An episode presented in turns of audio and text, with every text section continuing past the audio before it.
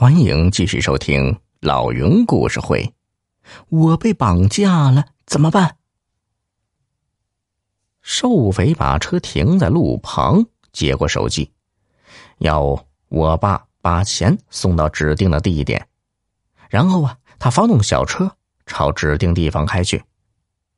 快到的时候啊，他又拨通我爸的手机，让他换另外一个地方。这样连续换了三个地方之后，瘦匪确定没有警察跟踪，才把我爸呀引到一处非常隐秘的地点。星云呐，你把钱放下，马上滚蛋！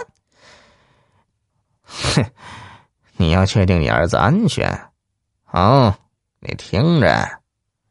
瘦匪下车，摁开手机的扬声器，一把揪着我的头发。告诉你爸，你还没死。爸，我没事。儿子，你不要怕，爸爸接你来了。手机里传来我爸异常焦虑的声音。瘦匪马上关了手机，不给我说话的机会。绑匪稍作商量，然后兵分两路，胖匪留下盯人，瘦匪下车拿钱。从形式来看呢，相对而言，胖肥显得没那么残忍。如果能唤起他的同情心，安全返还的可能性还是会大一点。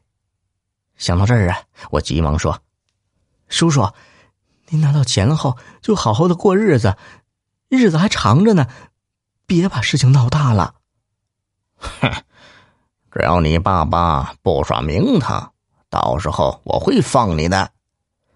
我爸爸是老实人，绝对不会耍名堂的。那就好。很快，瘦匪回到车上，异常兴奋。他用手机照着亮，和胖匪一起欣赏满袋子的人民币，然后他们驾车疾驰，似乎啊，绑匪已经忘了还有个人质在车上呢。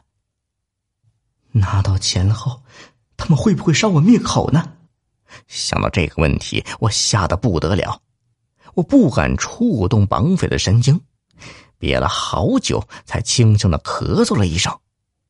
听到咳嗽啊，胖匪说道：“老大，没必要把事情闹大，钱到手了，放这小子走吧。”不行，要确定绝对安全之后才能放人。你通知黄毛。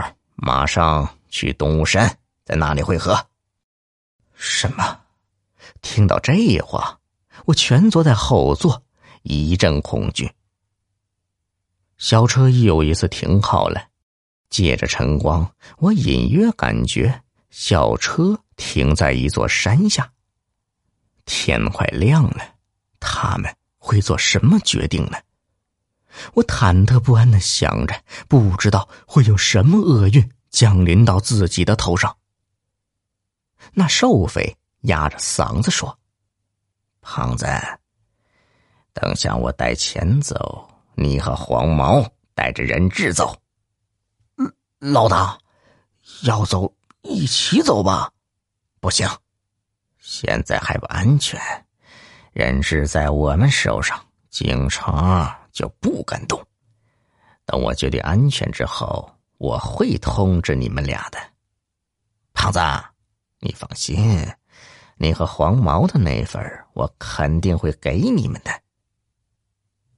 瘦匪是老大，他的话听起来很有道理。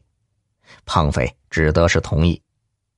见胖匪同意了，瘦匪附在他的耳旁，又悄声说了几句。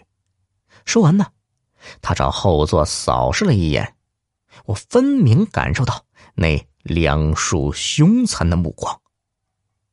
就在这个时候啊，随着几声很有节奏的喇叭声，一辆黑色小车朝我们开来。很快，小车开到我们附近，缓缓停下，车窗玻璃放下，一个戴着头套的脑袋探出来，朝我们挥着手。这个家伙肯定就是他们所说的那个黄毛。老大，我走了。说完，胖匪下车，拉开后座车门，用刀挑开我脚上的绳索，拉着我呢朝黑色小车走去。见胖匪他们过来，黄毛推开车门，大步迎了过来。而就在他快要靠近我的时候，黄毛猛地揪住我的手，往后一拉，把我从胖匪手中扯脱了。然后他一个擒拿，锁住胖匪的右手，将其死死摁在地上。与此同时，黑色小车上冲出两个持枪的武警，扑向瘦匪。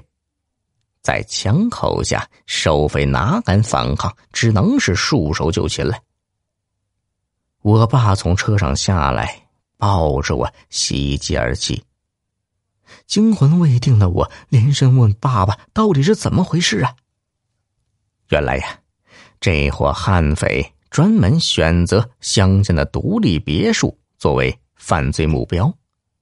为了保证成功，他们派黄毛作为流动哨，监视当地的派出所。